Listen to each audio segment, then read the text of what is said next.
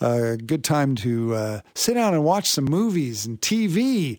And that's why uh, we're going to find out what the hell do we watch this weekend with our own Steve Stebbing.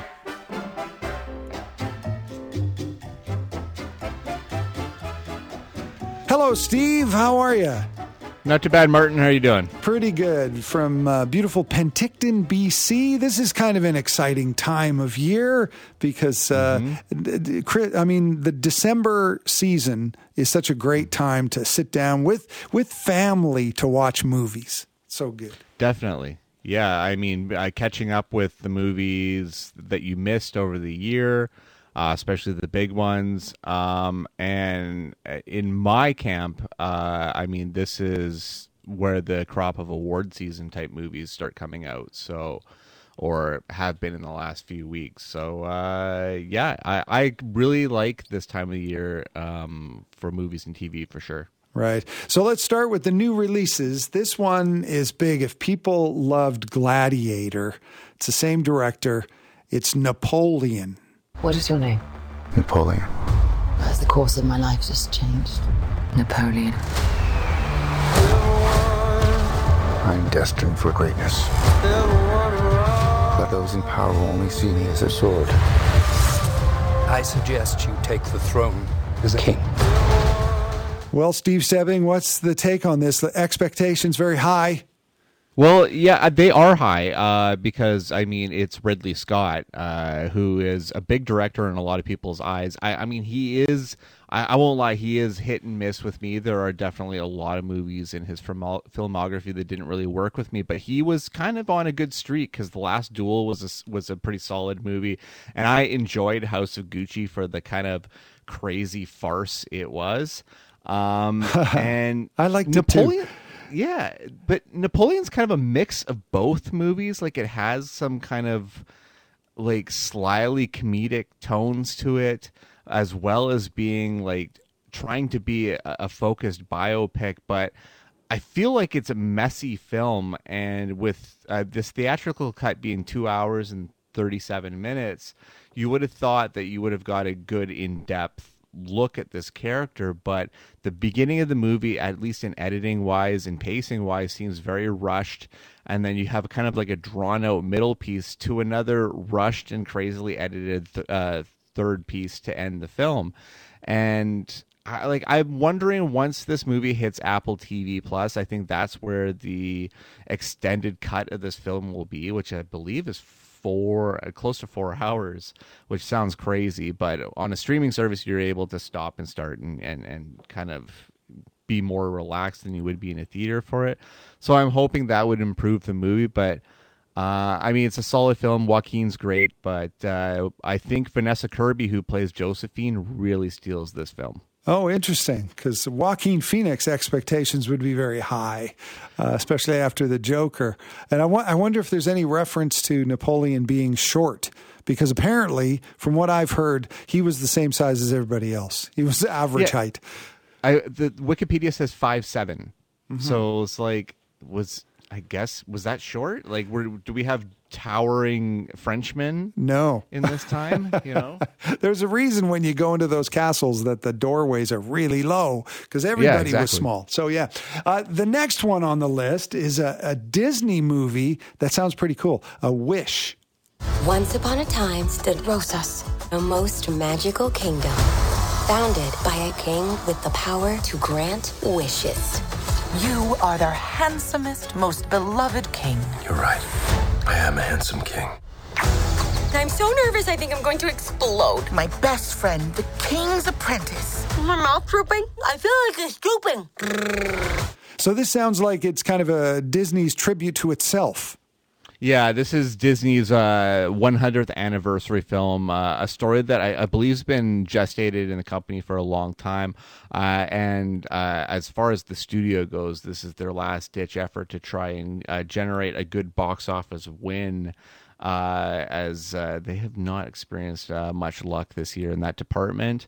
but unfortunately the reviews are kind of tanking it it is like sitting at a 48% rotten right now on rotten tomatoes uh, and even with a, a, solid cast including chris pine uh, it just cannot come together to be a, a, more exciting original piece out of the Disney vault, even though it looks really good.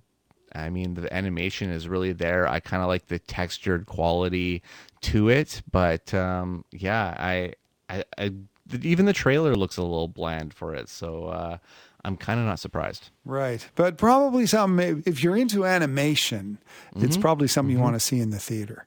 No, definitely. Yeah, and and the next one on the list mm-hmm. is a new Nicolas Cage movie. Um, it's called Dream Scenario. Oh, you've been on my mind recently yeah? because you keep popping up in my dreams. You don't do anything; you're just there.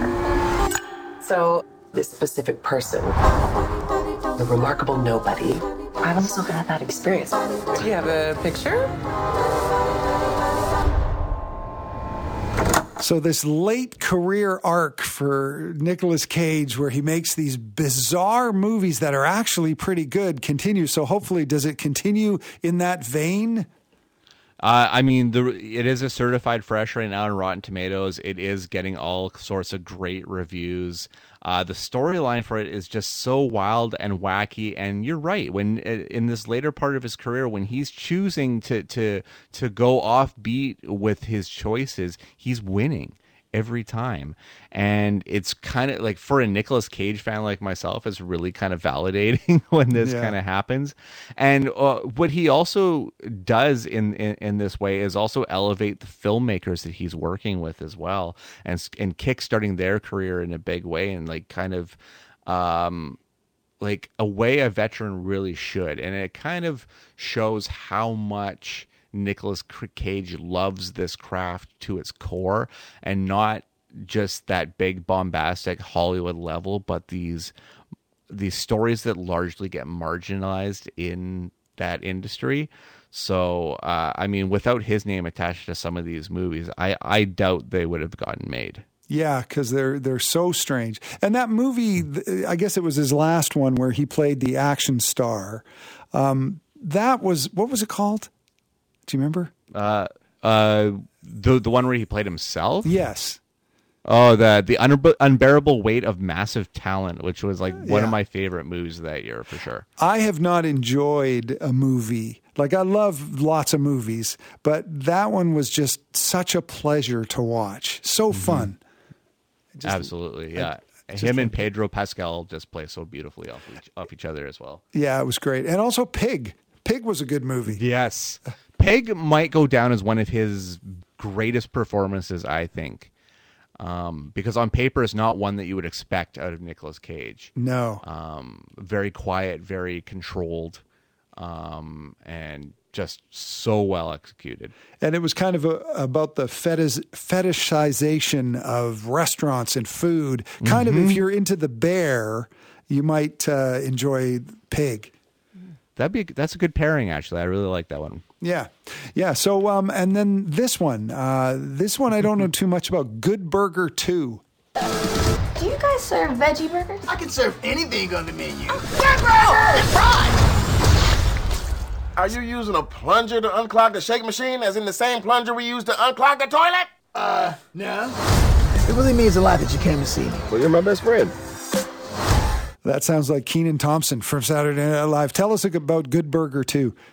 Yeah, this is a sequel that uh, to a film that became a cult hit. Um, and uh, I, mean, Good Burger was like one of the original Nickelodeon films. came out came out in the late '90s, uh, featuring uh, Kenan Thompson and uh, Kel Mitchell, who were part of a, a, sketch show called All That, and then got their own show on Nickelodeon called Kenan and Kel.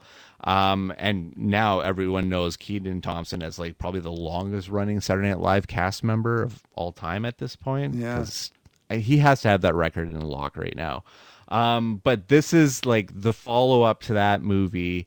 Um, and a lot of people have been waiting for it. There's a lot of Nickelodeon kids out there. I'm really kind of late to it. I just watched Good Burger just this week, actually, because uh, Paramount sent me a steelbook uh, Blu-ray of it a while back, and I really dug it. It has that kind of goofy late 90s nostalgic charm to it. So to see these guys go back to these characters uh, definitely works for me. And I mean, you can watch it in the comfort of your own home because it's on Paramount Plus.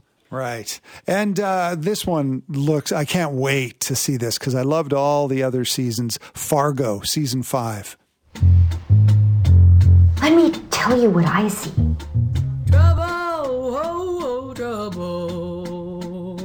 I see a woman who outsmarted two kidnappers. Are you okay, ma'am? Yeah. So I, I love the other ones. Hopefully, this one lives up to it. Yeah, and they all have so far, and it's it's such a crazy concept even from the beginning that uh, you know they were going to take this film that was so revered in the 90s one of the best comedy thrillers of all time from the one of the best writing duels of all time the Coen brothers. And they're going to give it to creator Noah Hawley to do basically what he wants with it. So the first season he does pretty much the the Fargo that we know just in a in a more ambitious series form. And then he starts to do other stories that kind of uh, are located in Fargo or in the North Dakota area uh, through different time periods and everything with these massive casts. Like he's he's always just uh, just gathering this incredible talent to tell these stories. Uh, and this uh, season uh, brings us back into modern time. We have Jon Hamm in this one, uh, Ted Lasso's Juno Temple in this, Jennifer Jason Lee, who is like one of the greatest uh, character actresses uh, around these days, and uh, Stranger Things actor Joe Keery. Uh, and it's just wild storytelling, uh, like only Noah Hawley can do. I really dig his mind when he when he uh, approaches stories like this, and I expect the same out of the season.